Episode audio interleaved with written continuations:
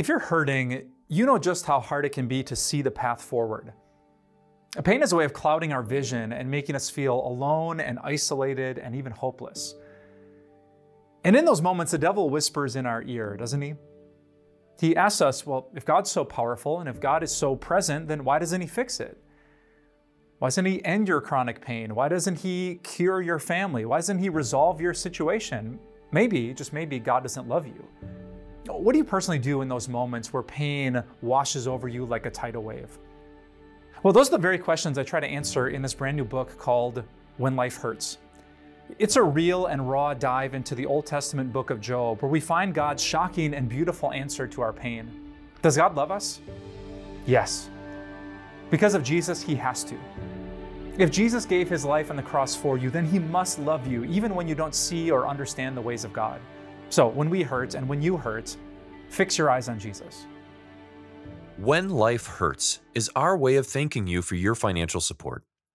Request yours today by calling eight hundred, six six one, three three one one, visit time of grace dot org, or write us at P O Box three oh one, Milwaukee, Wisconsin, five three two oh one. Why do some people struggle with anxiety from their earliest memories? Why are there some really, really amazing women who can't conceive children? So if we don't know why, why would we trust God?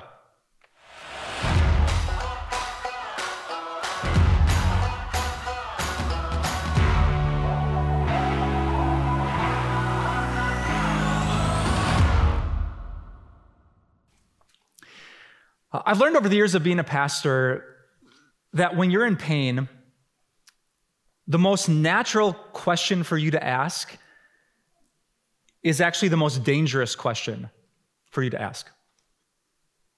Why? Like, why is this happening? Why am I going through this? Why is God doing this or sending this or permitting this or allowing this? However you want to package it, why did my family, why did I have to go through something so difficult? Why? It's a natural question. It's the, the question we all ask, but I, I want to pose to you today that it's actually a spiritually dangerous question because of the two ways that most people answer it. If you're taking notes in your program today, if you're watching at home, and want to know the big ideas of this message, write this down. I, I think maybe the number one way that people answer the why question is this. Maybe you're going through such pain because you are bad. Right, you're suffering, and maybe the reason is, is because God is trying to get you back for what you did. There's some truth to that, right? Like if if it feels like God is disappointed, he's crying, if the rain is coming down on life, if it's difficult, the instinctive thing that we think is, what, what did I do wrong? How was I bad? Why, why is God getting back at me? I remember thinking this when I had the flu as a kid, you know, sitting there in the bathroom throwing up, like, God, I don't know what I did, but I promise I'll be, whatever it is, I'll change it. Like, you know, we just think that our suffering is so intimately connected with our sin. And here's why we think that, because it mostly is. Right? You don't have to be a Bible person to believe that, that when you make bad choices, you often end up with a bad life. Right? If you're just letting it rip, partying through every weekend, don't be shocked when you wake up with a hangover. Right? That, that physical pain and suffering isn't some like mysterious plan of God. That's just you being dumb, right? Uh, if you get into a relationship and you just, you know, you need to get your way, you're just looking for that person who will meet your needs and do what you want. And so you're controlling and you're arguing. Like if it ends up as a mess, maybe you had it coming. If you totally ignore God and his amazing promises to watch over you and protect you, and instead you just like soak in, you know, constant social media that the sky is falling, the world is pointless, everyone hates each other. If you feel anxious at the end of the day, Maybe that's because you've made bad choices. In the Bible, the book of Proverbs talks about this all the time, that there is so, so often a connection between personal sin and personal suffering. So it's not crazy when life is hard and we think that there must be some connection to what I did. Uh, but here's the problem. There's often a connection between sin and suffering, but there's not always a connection between sin and suffering. Right? Innocent little kid is uh, hurt by a family member. Um, ten-year-old gets cancer. Just random car wreck changes a family forever. Right? That's not like I got drunk and there was a hangover. I was argumentative and no one wants to be with me. It, it, it seems so random. There's no connection between those two things. And, and so people struggle. Like, well, if this pain isn't happening because I'm bad, what's, what's the only other logical answer? I'll tell you, uh, maybe number two, because God is bad. It's incredibly logical,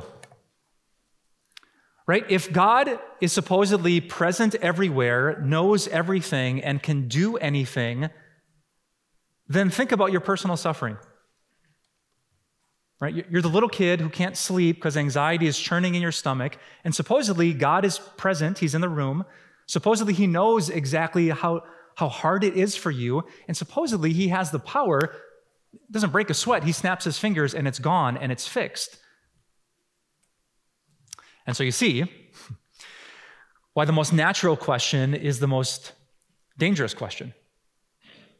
You suffer, I suffer, we go through pain. Are we bad? Is God mad? Should we feel guilty? Shameful? Should we disconnect from faith? Shake a fist at heaven? Deny his existence? Move on with this life? Like, it's a, a real struggle. It's an intense struggle. And actually, it's a struggle that has existed for a long, long time. Uh, we've been studying the book of Job here for the past few weeks in church. Um, it's this book of wisdom that's tucked inside about the middle of your Bible. Uh, the book of Job is essentially about the love of God, right? Will we love God when life is hard? Can we be sure that God loves us when life is hard? But those of you who have read the book of Job before know that the, like the bulk of it, eighty plus percent of it is, is really about this question, why? There's this guy Job, his, his life has fallen apart, he's lost his health, he's lost his wealth, all ten of his children die in this tragic accident. His three friends show up, then a fourth friend shows up later. And when those five guys get together in the same room and start talking to each other, the question they need to answer is, why did this happen? Like, Job, why did you lose everything? Why are your children gone? They they lifted their eyes to the heavens and they asked the same thing that you and I would, why? And apparently it was quite a discussion because it doesn't take just a verse or a chapter in the book of Job. It spans from Job chapter three all the way through Job chapter thirty-seven, thirty-five straight chapters of the Bible that are trying to answer the question, why? So today I'm not going to read all of them to you. You ain't got time for that. But I do want to show what happens when we answer the why question in the wrong way. And then I want to show you some little nuggets of wisdom that are packed inside of this book that you might have missed that might help you the next time you answer, ask the question, why? Now, if you want to know a good summary for Job chapters three through thirty-seven, it might be this picture that artist William Blake drew in the eighteen hundreds. Apparently, Job worked out. Wow, man. And you can kind of guess how Job's three friends there on the right are answering the question, why? They had come to comfort him. They were apparently very good friends. They took more than seven days of P T O time just to be there and sympathize with him. But when the, when the question needed to be answered, why this happened to Job, this was their accusation, because you are, you must be bad. Let me machine gun a bunch of verses from this thirty-five chapter argument to you. Uh, one of Job's friends, a man named Eliphaz, said this: "Job, as I have observed, those who plow evil and those who sow trouble reap it." It's a bit poetic. You get what he's saying? You reap what you sow. Why do you have all this trouble? Because you started it. Ouch. Gets worse when his friend Bildad opens his mouth. He says, "Job, when your children sinned against God, God gave them over to the penalty of their sin. Why are your children dead? Because they were bad." Zophar, his other friend, added this: "Know this, Job, God has even forgotten some of your sins. I know your body is covered in boils. I know all ten of your children are dead. I know you've lost everything you had, but I, I think actually God forgot half of the bad stuff that you did. You should have it worse," they thought. And Job, who's in intense pain, he knows that none of this is true, and so he fires back in Job chapter nine. He says, "How can mere mortals prove their innocence before God? Teach me, and I will be quiet. Show me where I have been wrong. You, can you bring the proof?" And because Job knows that he hasn't done anything wrong, nothing that would match up with this kind of suffering, what he ends up doing is, is turning on God. And he says, "Man, I wish I could bring God to court. If he wasn't a coward who hides himself up in heaven, I, I would go on the prosecution and accuse him of doing me. I don't deserve this. I didn't sin. Why am I suffering?"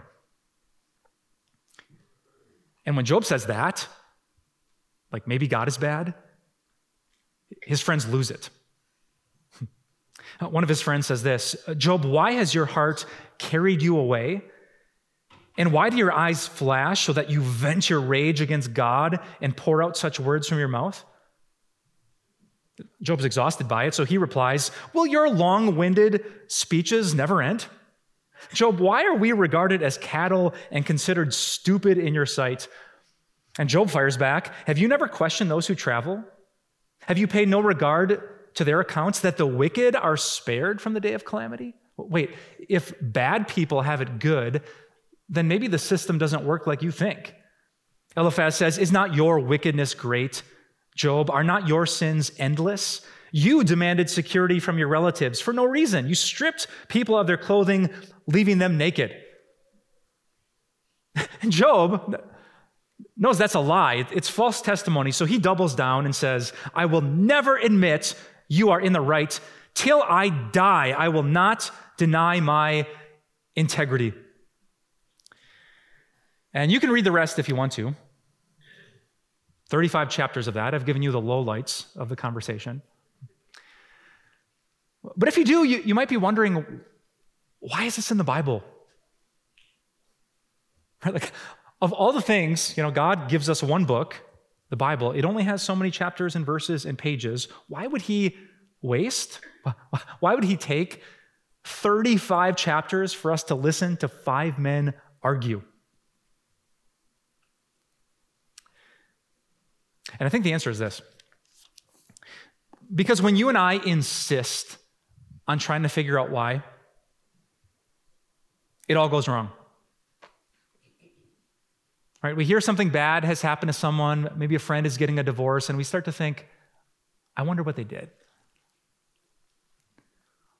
Or we go through some physical suffering, like me as a little kid with the flu, and we wonder, "God, I, I don't know what it is, but it must be something. For, forgive me."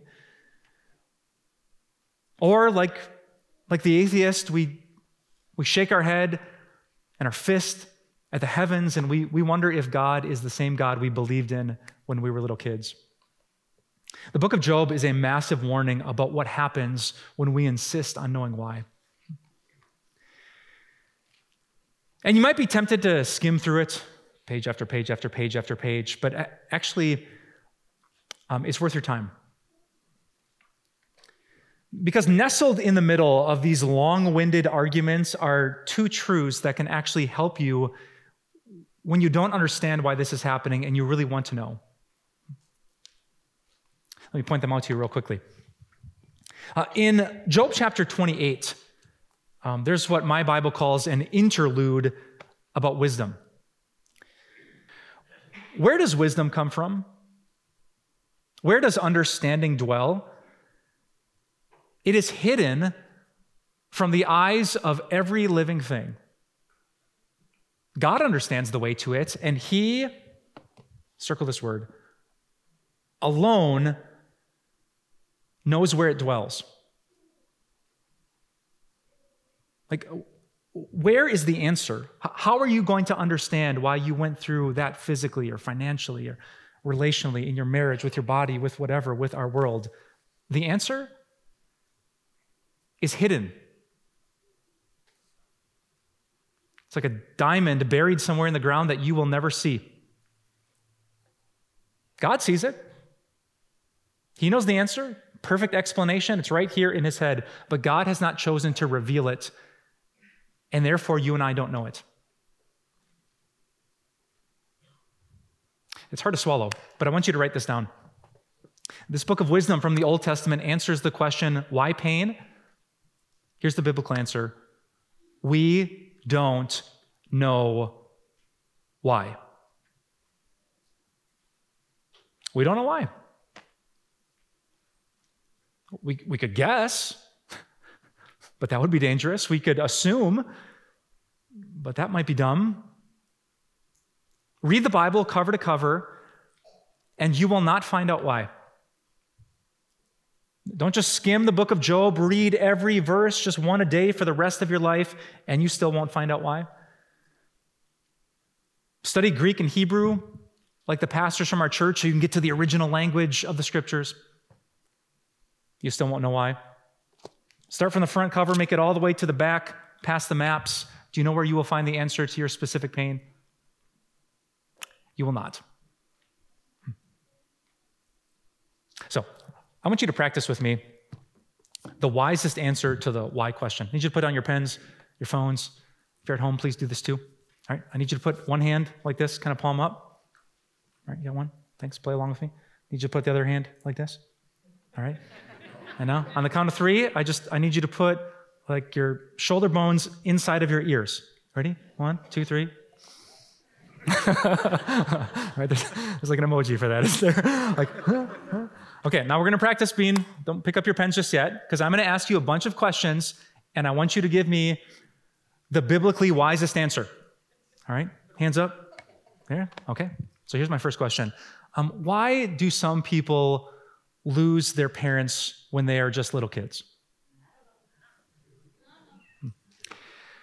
Why do some people struggle with anxiety from their earliest memories? Why are there some really, really amazing women who can't conceive children? Why are there car accidents with, with people who are like the, the best people in town? Why did you go through that one year of your life that you wish you could redo? Yeah. Why was there that one season of pain that you just did not get? I don't know. I, I don't know. I, I wish I did. If I knew, I'd tell you. If we could dig down and find it like a chunk of gold, we'd dig for it. But God alone knows the answer to that question. Right? You and I can guess all day long, and, and maybe some of the guesses will make us feel better. Right? Maybe God allowed you to battle depression because he wanted to take that mess and turn it into a ministry. Right? He wanted to use you to reach out to someone who was depressed, and it just it wouldn't have worked if you wouldn't have understood what it's like to be there. Maybe God had a purpose for that. Maybe he knew that that doctor, that nurse didn't even believe in God, and he wanted to use your faithfulness and your suffering in the hospital room that they would look at it and say, I, I don't have that. Maybe that was his purpose. Maybe God let that person in your family die because he knew that your cousin would come to the funeral and, and finally realize that what matters in the end is not your money, it's not your body, it's not your job, it's your faith in Jesus. And it was that spark that got them back closer to, maybe that was the reason, but I, I don't know why. Right? I've told some of you that my little brother died at six weeks old. Why did God do that to my parents? We have a guess. My mom thinks, After Jimmy died, like I was holding you so tightly. I was going to raise you up to know Jesus so well. It is, it's possible that I'm here today because that happened to my brother. But honestly, I don't know. And neither do you.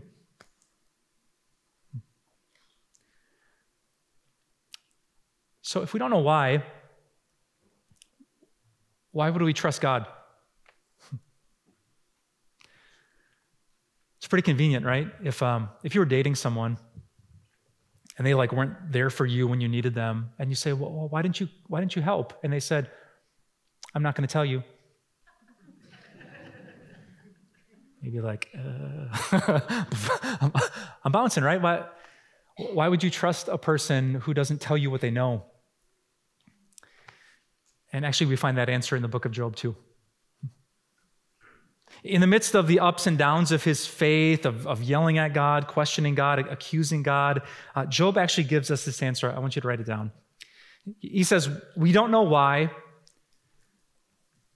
but we do know who. Job says, we, we don't know why this happened, but we do know who God is. God has not revealed like why he didn't stop this pain, but he has revealed many things about himself. And if we know who God is, if we know what God is like, then we learn to take a deep breath and trust that he's God. A God we can trust, a God we don't have to question. The Bible would say, be still and know that he's God. I've told some of you the story of when my daughters were little, when my teenagers were just like, you know, Sesame Street diaper, chunky little rolls on their wrists kind of age. Um, Kim and I took them to the doctor for their checkup and for their shots. Right, and, and there Kim and I, as the, the strange woman that we've just met, uncaps a needle and plunges it into the fat thigh of my little girl. You ever seen a kid whose mouth screams about three seconds before the voice comes out? You know, the eyes get huge with tears, and, you know, Brooklyn Maya couldn't say it in the moment, but they were looking at us with a, an expression that said, why? Why aren't you stopping this, Dad? Who is this woman? Why is she stabbing me? And why are you smiling? In fact, we weren't just watching. We were holding down those little legs so they could stab them again.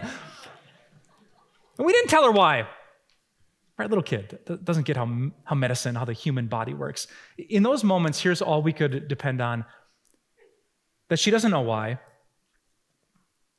but she does know who. Right, the dad who's holding her down is the dad who just snuggled with her in her jammies that morning.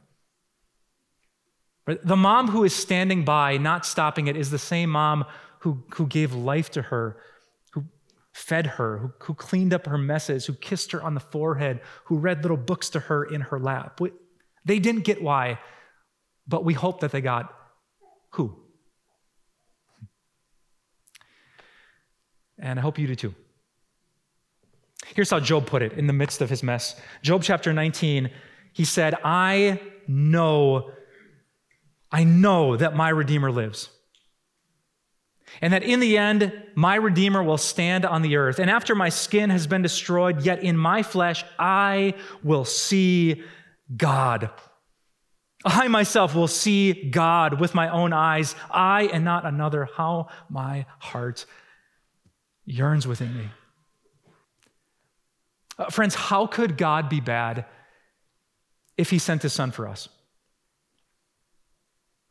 Listen, I don't know your story. Uh, but in my life, I haven't been to prison, I haven't been arrested, but I have done a thousand things I would be ashamed of you to know. But he loved me. And there are sins that you'd rather forget, that there are secrets that some of you are keeping. God knows all of it. And yet he loves you. If we were not God's B F Fs, but his enemies, just living for ourselves, ignoring the Bible, ignoring prayer, and God's response to that kind of rebellion was to send a Redeemer, he cannot be bad. Someone who loves their enemies cannot be bad. Someone who gives us a thousand chances to hear the good news and believe it cannot be bad. So here's the deal. I, I don't know why, but I do know who. I hope you don't suffer today or this week or this year, but if you do, don't waste your time. We don't know why. Instead, fix your eyes on who? The Savior who loved you so much, he went through something worse than Job. The Savior who was risen from the grave so that you could have the hope of eternal life without pain. The Savior who is with you, walking through the valley of the shadow of death, so you will fear no evil. So do it one more time with me. Why do we suffer? But, let's pray. Dear God, we wish you'd just tell us why. Seems like a reasonable thing to do, but you don't. Uh, but it would be insane for us to think that we knew better. Uh, it would be so arrogant for us to assume that we could be God and do it better than you do. So give us the kind of humility it takes to accept your non-answer. God, the devil would love us to answer the why question in these two ways, to, to think that we're not forgiven, that you're mad at us, that you're still punishing us, there's something we did that Jesus didn't. He would love that. Or he would love us to turn on you, to question you, to doubt you, to be frustrated with you instead of being grateful for you. God, lead us not into those two temptations. Deliver us from that evil as we just let the question go and trust that one day you will answer it. Jesus, if two thousand years ago you just came and taught us a bunch of rules, we, we probably couldn't trust God. But since you came to seek and to save people who were lost, since you lived a holy life so that we could be clothed in you, since you died to take away every stain and sin, and since you rose from the grave to prove that it's true, we can trust today. So we're asking you, Holy Spirit, to give us faith. Um, Jesus, you said in this world we would have many troubles, and many of us are the living proof.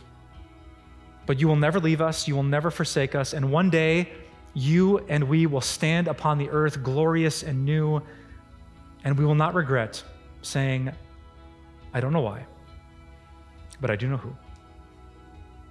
We pray all these things, Jesus, in your beautiful name. And God's people said, amen. Do you find Jesus really interesting, but kind of confusing? Maybe today you sense that God is working on your hearts and giving you a new excitement about the things of the Christian faith, but you're not quite sure what to do next. If so, you're exactly the kind of person that I wrote this brand new book for called The Basics. Uh, it's not A P Bible, and it's not going to answer every question you have about Christianity, but it's going to get you back to the basics of why Jesus is worth following today and for the rest of your life. If you're interested, just go to time of grace dot org to download your free copy.